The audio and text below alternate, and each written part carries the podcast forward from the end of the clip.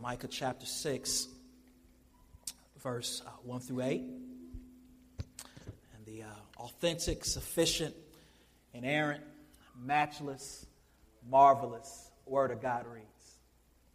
Starting at verse 1. Hear what the Lord says Arise, plead your case before the mountains, let the hills hear your voice. Hear you, mountains, the indictment of the Lord, and you enduring foundations of the earth. For the Lord has an indictment against his people, and he will contend with Israel. Oh, my people, what have I done to you? How have I wearied you? Answer me.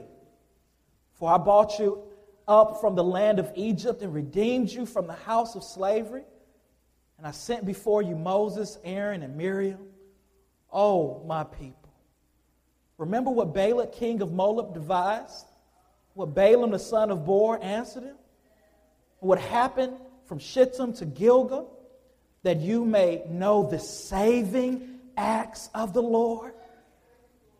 With what shall I come before the Lord and bow myself before God on high? Shall I come before him with burnt offerings, with calves a year old?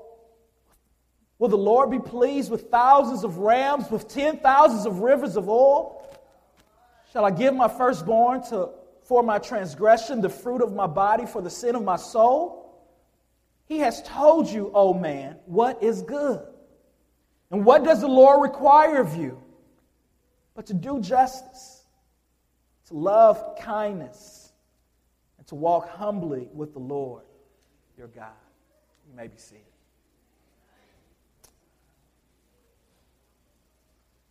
God cares about justice.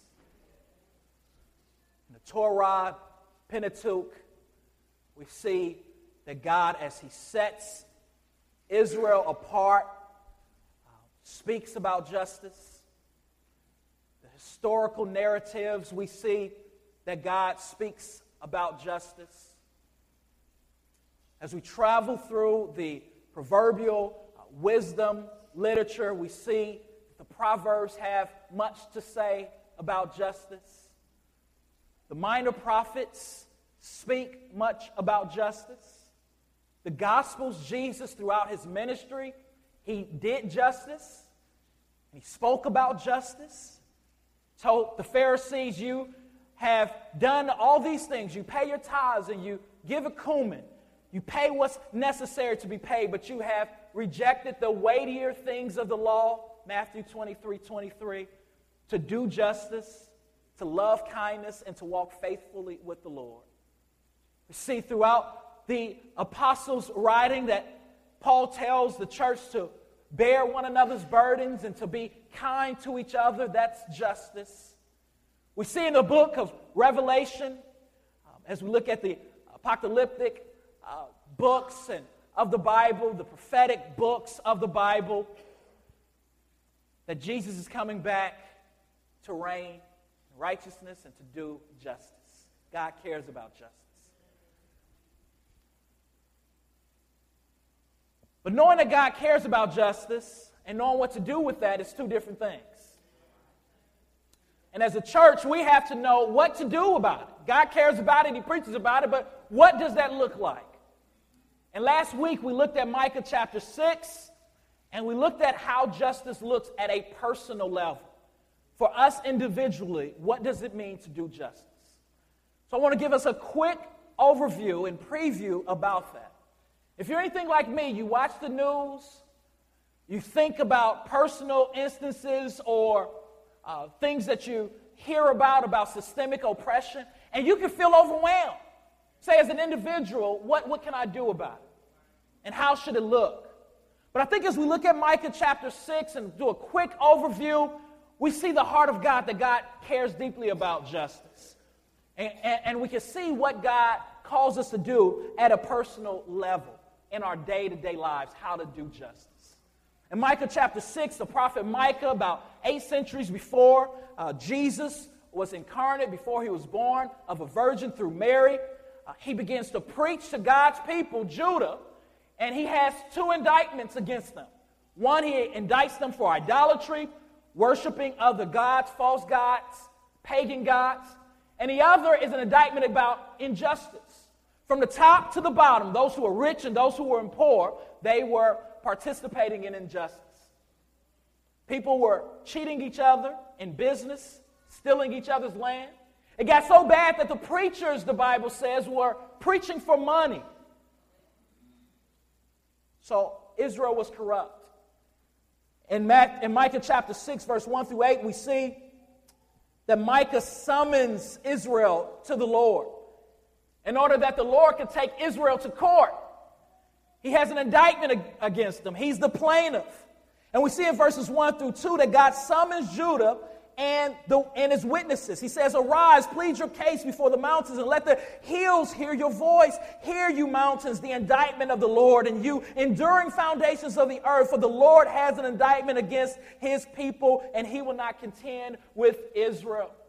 The prophet, on behalf of God, calls forth the earth. He says, Hear, you mountains, hear, you foundations of the earth, the indictment that the Lord is about to bring against his people. And why does the God call forth the earth because the earth was there when God set a covenant with Israel, with Judah. When God said, You will be my people and I will be your God, and you'll live for me. So he calls forth witnesses that was there. And then in verses 3 through 5, we see that God speaks as a plaintiff. He gives his complaint. He says, Oh, my people, what have I done to you? How have I wearied you? Answer me. In other words, he's saying, as a husband speaks to a, a wife who has went astray after another lover, what have I done to you? And a husband may say that, and there may be some guilt. There may have been something that he has done that has possibly led his wife away, but the people of God cannot say that because God is faithful and he's perfect and he's just. He's done nothing but love them. So, with tenderness, he speaks to his people. He says, How have I tired you? And then he gives four things that he did for Judah and for Israel. He says, I saved you. I brought you from the land of Egypt and redeemed you from the house of slavery. Second, he says, I gave you servant leaders. I sent before you Moses, Aaron, and Miriam. Third, he says, I secured you from satanic plots. He says, Oh, my people, remember what Balak, king of Moab, devised, and what Balaam, the son of Beor, answered him. You can read that in Numbers 22 through 24. Balaam, a prophet for hire, was about to speak against the children of Israel and, in essence, curse them. But God intervened. Third, says, I showed you my power. He says, and what happened from Shittim to Gilgal, that you may know the saving acts of the Lord. God saved them when their backs was to the Jordan and allowed the Jordan to split and allowed them to cross dry land. He says, How have I wearied you? I've been nothing but faithful to you. I've saved you from Egypt. I gave you servant land. I protected you from Satan's attacks. And I showed you my miraculous power. That just shows the human heart. And that's why we need a Savior. And even in our personal lives, we can say God has been so faithful and so good to us, but sometimes we can become so self bent and so focused on getting ahead and keeping up with the Joneses that we that we treat God as if he wearies us. I may be cheating on our taxes or purchasing movies illegally or firing someone right before they're supposed to get a promotion or their retirement package because we want to save money for ourselves. Third, we see that God's people miss his heart in this passage. After God speaks to him, Micah responds for the people because he knows what they're going to say. And he says, This is what they will say. What with what shall we come before the Lord? Verse 6 And bow myself before God on high. Shall I come before him with burnt offerings, with calves a year old? I want you to notice how everything they say is about to intensify. So, shall I come with a calf that's a year old? Verse 7 Will the Lord be pleased with thousands of rams, with ten thousands of rivers of oil? Shall I give my firstborn for my transgression, the fruit of my body for the sin of my soul? They had missed God's heart so much that now they're doing syncretism in worship. They're actually offering to abort or to kill their children to appease God. That's not the heart of God.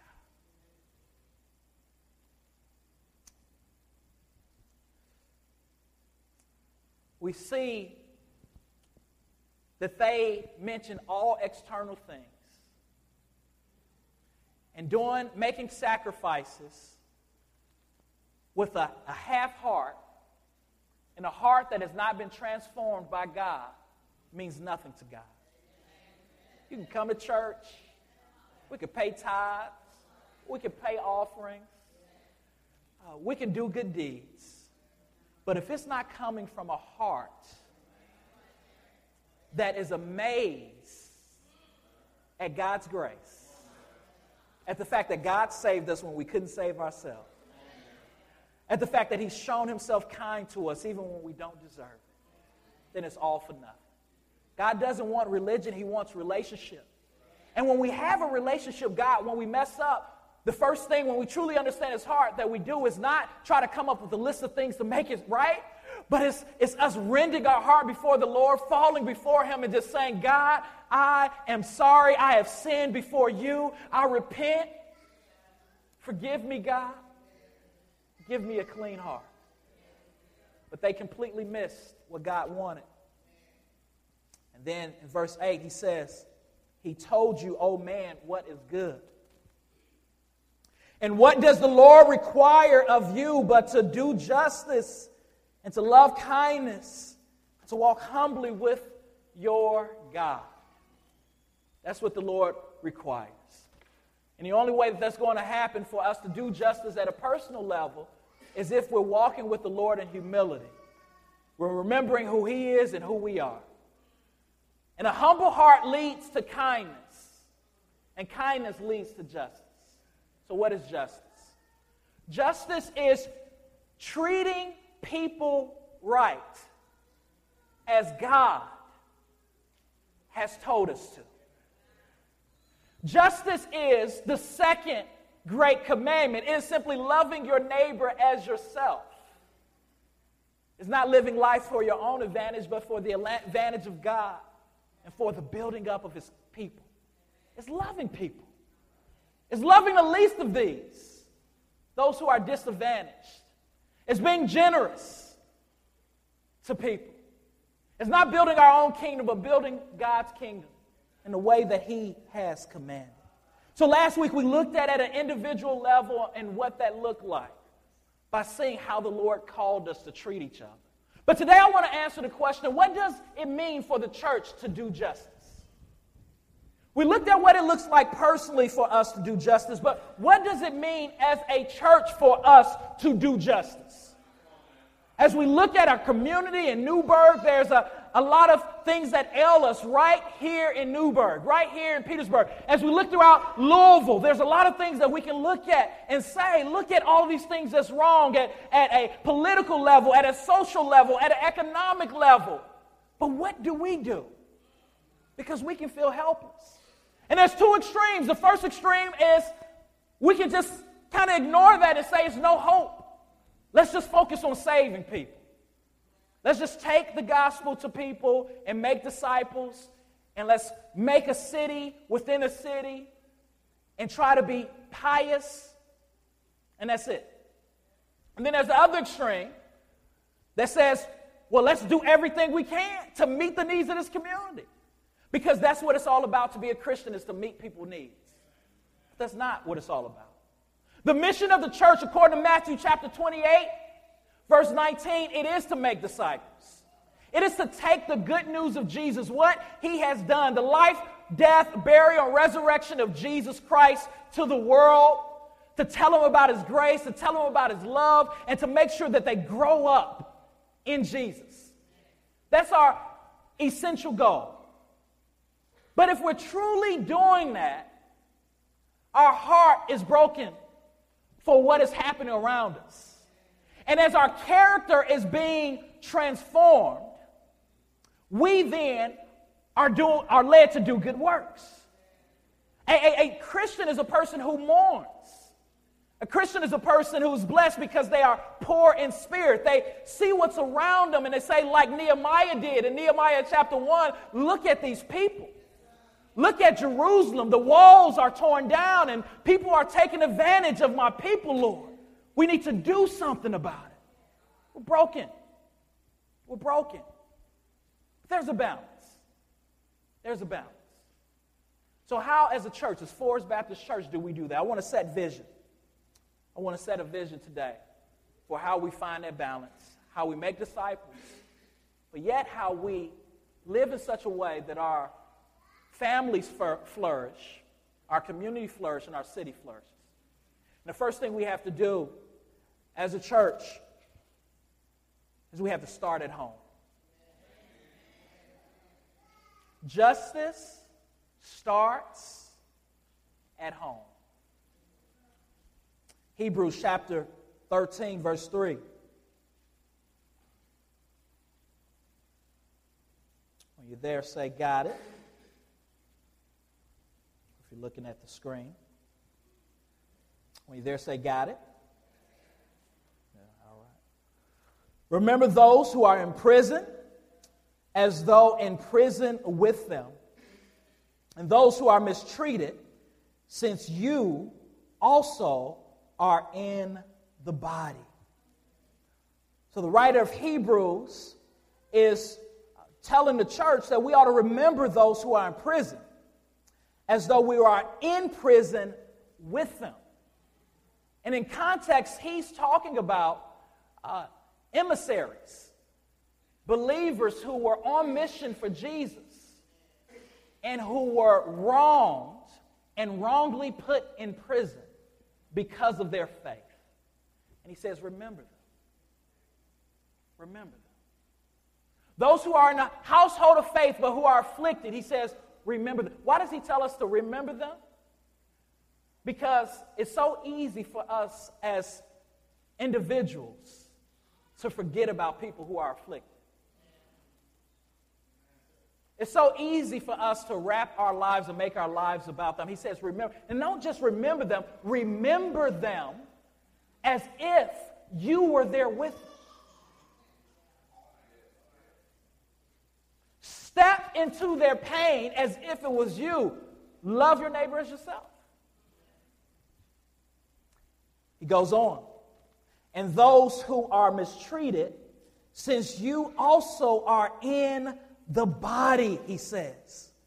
Since you also are in the body. So those who are being mistreated, those who are having injustice occur on them, he says, you remember them and you take care of home. You take care of home. As a church, we want to make sure we meet the needs of people in our church. It is no good for us to feed the community and there's people that's hungry right inside of our church. As the people of God, Romans chapter 12, we ought to love each other, bear each other's burdens, weep with those who weep, rejoice with those who rejoice. And the only way that we will do that as a church is if we see the church as more than something that we do on Sunday morning. The church is not a building, it's a people. And we have to make sure that we're not coming in week in and week out as consumers to just receive something and pick and choose what we like and what we don't like, and then go back through the week and live how we want to live.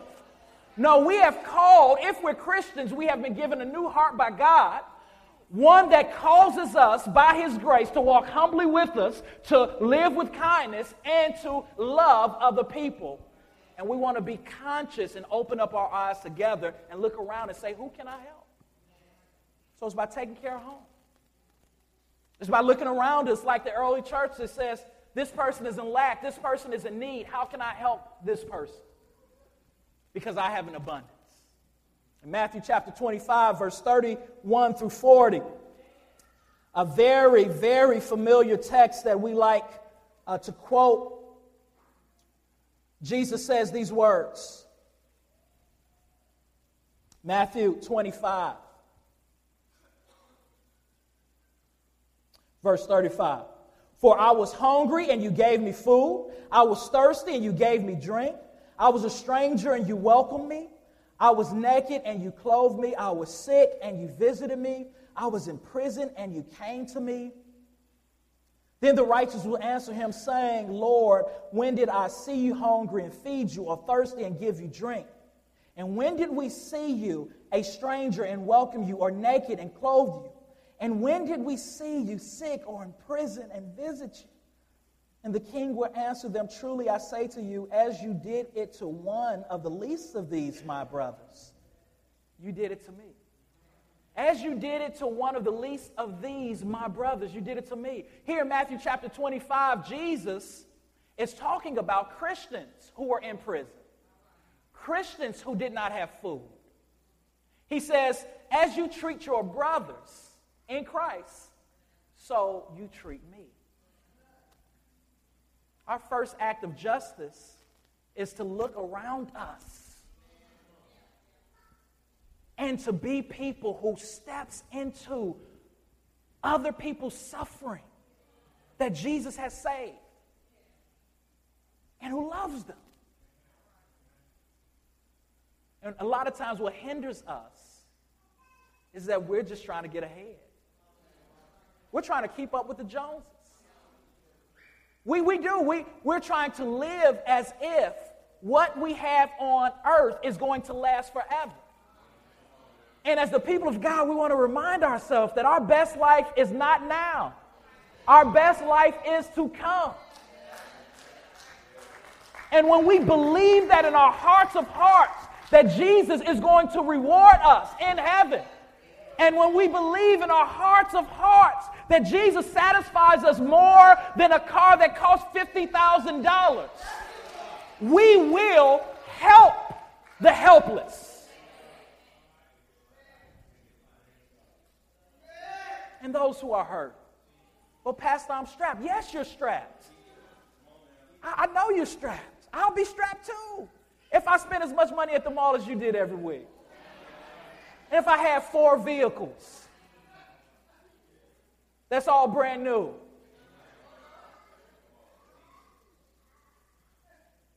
We start by looking at the household of faith, and that only happens when we cherish being God's people. And we seek to walk humbly, lowly with the Lord. Second,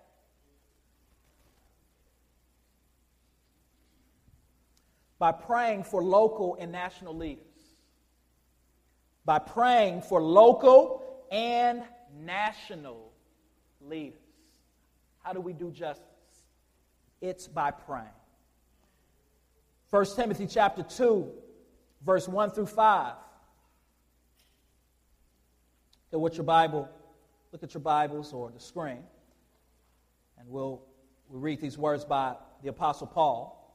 First of all, then, I urge you that supplications, prayers, intercessions, and thanksgiving be made for all people, for kings and all who are in high positions, that we may lead a peaceful and quiet life, godly and dignified in every way. This is good, and it is pleasing in the sight of God our Savior, who desires all people to be saved and to come to the knowledge of the truth. So we see the mission of the church is that people would come to the knowledge of the truth. But when Paul was talking to Timothy, who was pastor in Ephesus, he said, We need to pray. We need to pray. And look at the word he uses I urge that supplications. Why is he urging people to pray? He's urging people to pray because prayer is an urgent matter.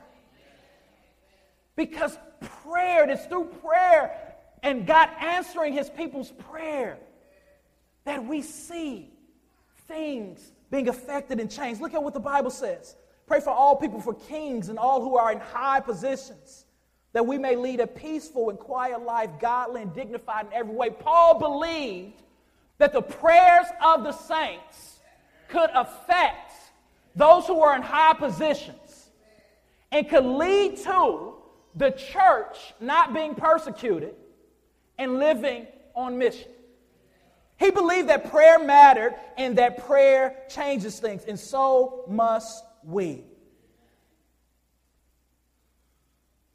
A few years um, ago, there was a Detroit mayor by the name of Kwame Kilpatrick. And I had known some people at Michigan State University who had just heard stories from family members about how corrupt he was as a mayor personally. Okay?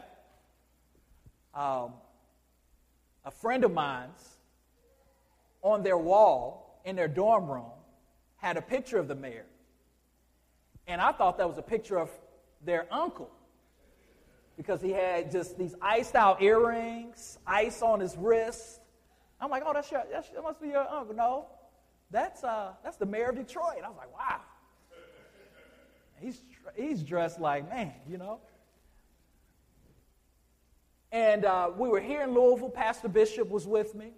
Another pastor, Pastor Stan, was with me. And we were just talking about all the things that we had heard about this corrupt mayor. And our hearts became burdened. And right there, we just began to cry out for justice.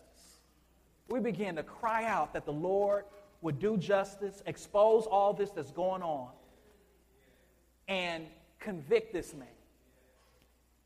And it wasn't a long time later till we heard on the news that he was being brought up for charges of injustice.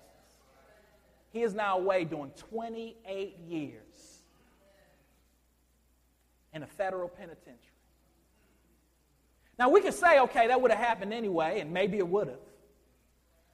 But I believe that our prayers had something to do with it. I believe that when the people of God pray, that things happen. Why do I believe it? Because the Bible says it does. Peter was in jail. The church was praying. The church of the Acts were praying. Peter got released from jail because of the prayers of the saints. He shows up at the house. He says, Yo, it's me. Open up. They're like, No, it's no way. It's you. Right? We're, we're praying for you. How are you out? Right? Because prayer happens, it works. And we've got to come together. We got to pray. When we don't pray, we become practical atheists. When we don't pray for our president, and we just complain, or we don't pray for our mayor, and all we do is complain about him, we never are brought to our knees to pray for him. it's because we don't believe that God controls them and that God is able to work. Paul says, I urge you, I beg you to pray. He, he says in another place, pray without ceasing. The people of God, we've got to pray. There's a woman by the name of Miriam um, Abraham, who was a Sudanese Christian woman. And uh, she was arrested for being a Christian and was sentenced to death. And this just happened a few weeks ago. And the Christian community came together and prayed. We put pressure on governors, put pressure on the Sudanese governor. There's a big outcry in Native. And by God's grace, she was released. She's now in America. Sometimes we can feel so hopeless, right? And we can say, what, what can we do? It's so much injustice. I'm telling you what we can do. We can pray. We can pray. That's one of the best works that we can do is pray. Every Monday this month, we're coming together at 6.15. From 6.15 to 10 o'clock, the sanctuary doors is open so that we can pray. Last week, we had a prayer guide up out front about world events of, and things that's going on across the world that's uh, unjust. And we just said, come out and just spend some time before you go to work, before your day gets started. Bring your children down here. Spend 15 to 20 minutes and just. Well, I could pray at home. Yes, you can pray at home. But pray at home. But the Bible says that the house of the Lord, Jesus says, she'll be a house of prayer. And we're saying, let's just come together and pray. We had about 25 people show up to pray. But all I'm waiting for today Forest Baptist Church. When we have a prayer meeting where we're not slothful, when we run to the house of God because we believe that God answers prayer and that prayer matters. I'm waiting for the day where 6.15, 7 o'clock will show up and cars are already in the parking lot waiting for the doors to be open because we are tired of injustice. And we are tired of doing things in human strength, and we know that we desperately need God to intervene. I've learned that we've got to pray about praying. Because in our natural strength, we're just like the disciples. We mean well, but we will fall asleep on Jesus. Jesus said, Could you not pray for an hour? But that's okay. I'd rather fail at trying to pray than to not pray and fail. I think I, I was in here for a few hours. I think I, I hit a Z one time. I was, woke up. Praise the Lord. Amen. Y'all all right?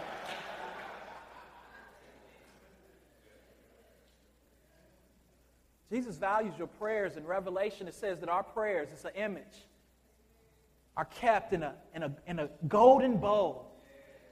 And they're like incense to the nostrils of God. Oh, my sister's up early this morning, five minutes early for work just to talk to me. We pray out of relationship, not out of duty. We pray because we know He is a living God, triune in being, Father, Son, and Holy Spirit. The Holy Spirit is mediating Jesus' presence as we pray. Cast your cares on me, for I care for you. Pray. Third, by cooperating with the universal church. By cooperating with the universal church. What does that mean? How do we do justice? By cooperating with the universal church. Universal church is those who are not in our local church, but who's been saved by Jesus all across the world. Okay? One of the ways we do justice is by coming together as God's people, uniting together to get things done.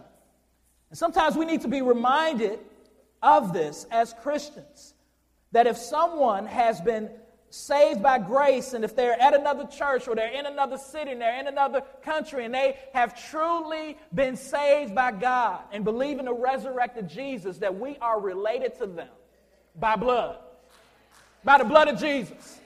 When you meet someone in the store and they start talking about Jesus, and you try the Spirit by the Spirit, and you see that they are lining up and they believe the same thing you believe, you should freak them out by giving them a hug and calling them sister. Sister! because they're part of the body. But we also are on mission with the greater body. And one of the ways that we do justice is by linking arms with people who are Christians and leveraging that together. Ephesians 4 4 says, There is one body and one spirit, just as you were called to one hope that belongs to your call one Lord, one faith, one baptism, one God and Father of all, who is over all and through all and in all. There's one body. Here in the Kentucky Baptist Convention, the way that Forest Baptist Church plays this out by doing justice, by partnering with the universal Church, is that we're part of something called the Kentucky Baptist Convention. Um, each state in the U.S. has what's called a convention. That's churches that come together to fight, uh, to, to reach the lost in that state and to fight for the things that God fights for as Baptists. And we're a part of what's called the Southern Baptist Convention, which is the largest Christian denomination. Um, you know, some would say Roman Catholics, but it's the largest Christian denomination. All right. So we have something called the cooperative program.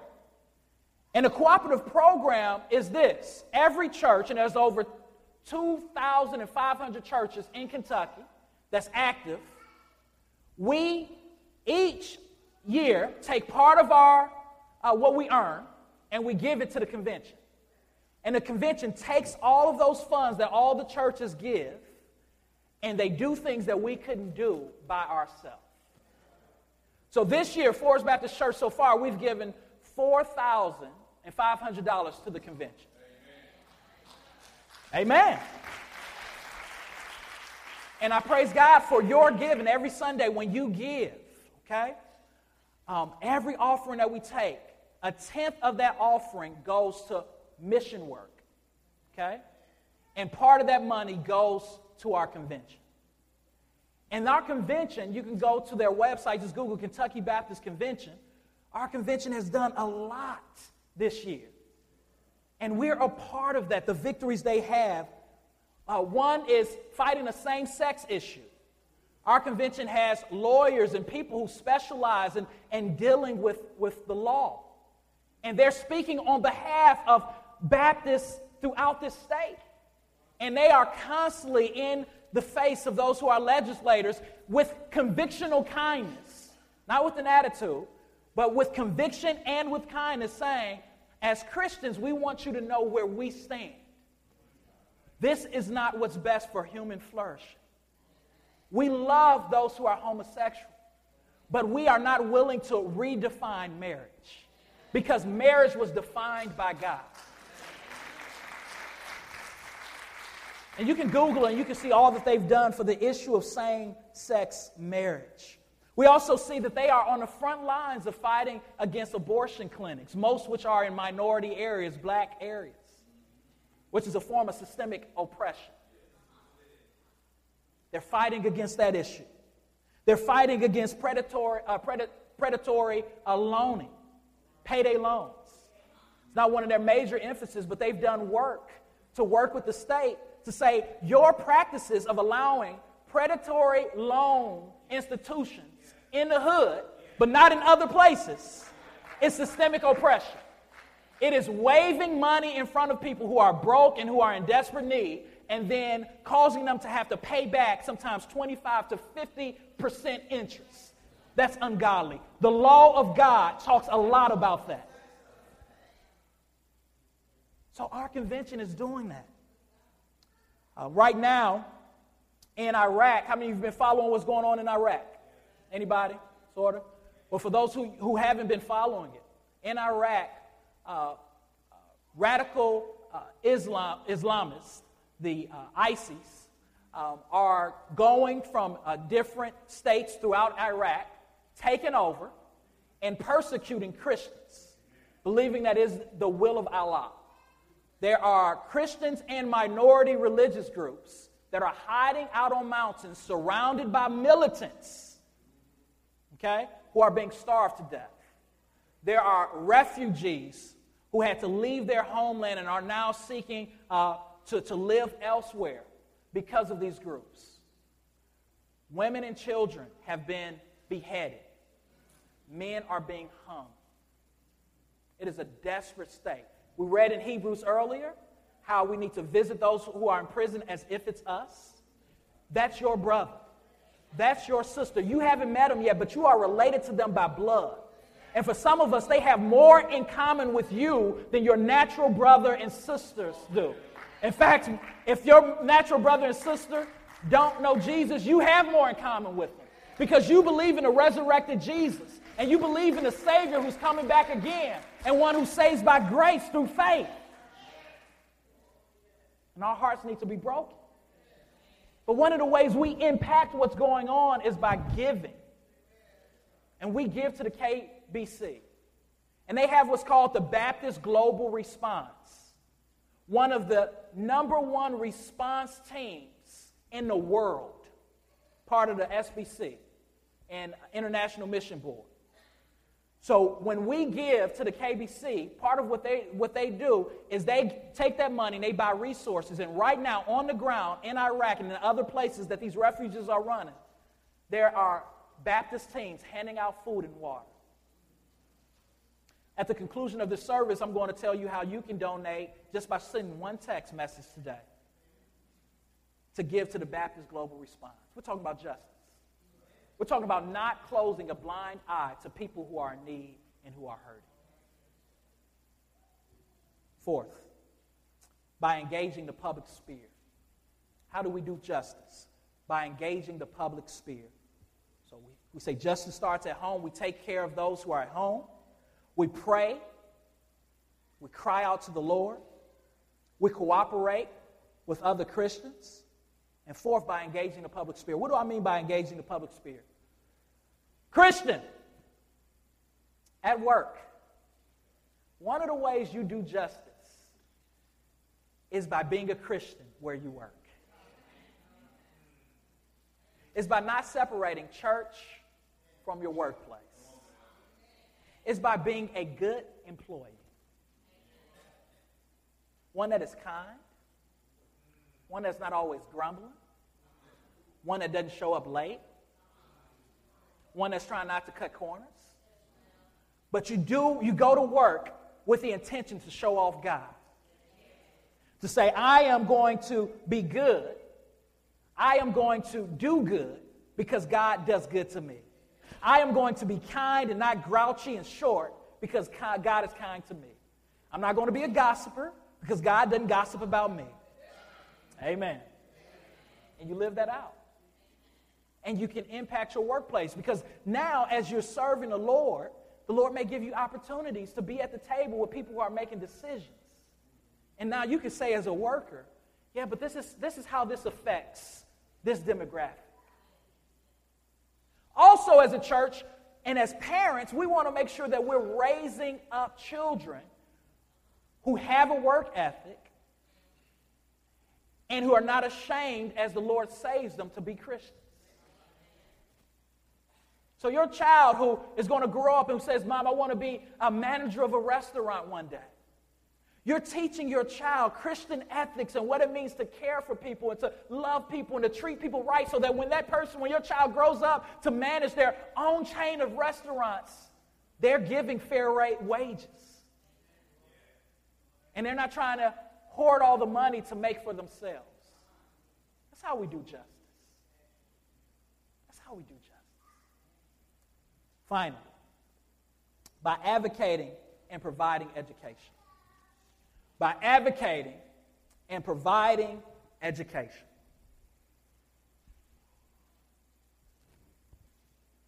Lack of education often leads to a cycle of poverty. As we look throughout the region and do demographics, those who are areas that are least educated are areas that have systemic oppression and a lot of poverty. So, our first concern is that people would come to know Jesus and that they would experience His grace, that they'll look to His cross and be saved and be discipled. And in the process, one of the ways we make disciples is by showing our neighborhood and our city that we care about the things that they care about. We care about them being impoverished. We care about them not having access and resources to, to education. And we fight for them. And we seek to provide education as much as we can. Now, some people say, you know, well, that's really not our mission, and, and God can use anybody. Remember when I was called to, to preach and to minister, there was an older pastor says, you don't need to go to that seminar. Jesus used people that was uneducated. Seminar meaning seminary. You don't need to go to school. All you got to do is open up your word and preach. Right? And God uses people who haven't been to seminary. And He uses people who don't have degree uh, titles before or after their name. But the fact of the matter is, is that education is a valuable resource. And if that we are, and we need to see the power of being educated. And by the way, he was wrong. God uses both. People say, well, the Bible says the disciples was uneducated, Acts chapter 4. And I always tell them, uh, that's what they said about the disciples. They were educated. They were more educated than the Pharisees. What? What do you mean? They spent three and a half years with Jesus. Their schooling was more intense than everybody else's. They slept in the same small house together. They were in the middle of the sea together. They went to the hood together. They talked about Herod together. They preached everywhere. That's schooling. They had the best seminary education. And it was right at the feet of Jesus. Moses wrote the first five books of the Old Testament, was educated by Pharaoh's house. Paul wrote 13 books in the New Testament had the top notch education. God used him to write 13 books. God used Moses to write five, most of the Old Testament. So we can't demean education. We don't worship education, but we can't demean it. And we as a church have to be on the front line saying, with convictional kindness to JCPS, we want to be involved in the education process. And that's what's going on in our cities, we want to help take responsibility for. So, as a church, in the upcoming weeks, I'm going to be talking about what that looks like for us as a church. And we're going to be having meetings with uh, former educators and current educators and, and our youth pastor and workers saying, every child, this is how we start at home, every child at Forest Baptist Church, we want to help as a church to make sure they're doing well in school. Every mother and every father that feels overwhelmed with their child and that has given up, we want to come alongside and point them to the right resources Got some people that's educated that made it through. Some people that started with nothing and now, by God's grace, made it through the system. And we want you to come to the table and tutor and pray and assist. I'm going to show you a quick slide as we get ready to close. And hopefully, this shows you the, the desperate need that uh, is is here in Louisville. I mentioned it last week. This is a chart showing the inequity between racial uh, between student groups in Jefferson County. And this is showing the suspension rate of student groups. Now, mind you, African American studies say make up maybe 12, 13% of the population. Maybe different now. But we make up 60% of suspensions.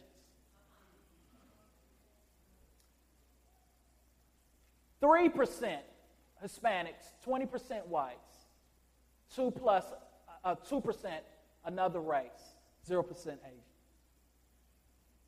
Okay? That should really burden us as a community. That should make us say, as a people, we need to do something. We can't affect those numbers uh, in, a, in a huge way, possibly as one small church, but we can, we can take it down to percentage point. We can adopt a high school and mentor some of these boys as our local high schools and middle schools are saying we need men to come into school, give us an hour, and talk to these men who don't have fathers. Micah says, do justice, love mercy, and walk humbly with the Lord your God. For those who don't know Jesus that's here today, I pray uh, that if one of the reasons you say you don't want to join a church or know Jesus is because the church isn't doing anything and being a Christian doesn't make a difference, I pray that today helps you to see that, no, the Bible says different.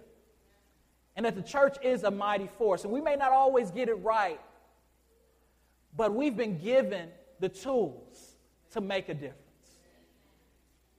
And that we don't just talk, but we want to put our money where our mouth is. And even as you look at internationally, like I said, the Baptist Global Response and the North American Mission Board, uh, Christians are making a difference as we're one of the first crisis action people to most scenes of crisis. But also pray that today you'll be burdened with your own sinfulness.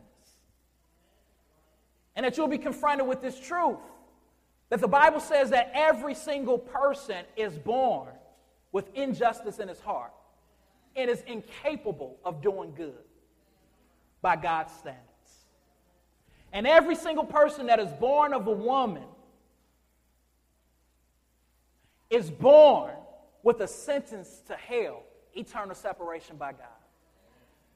Because without God, it is impossible without Jesus to please God.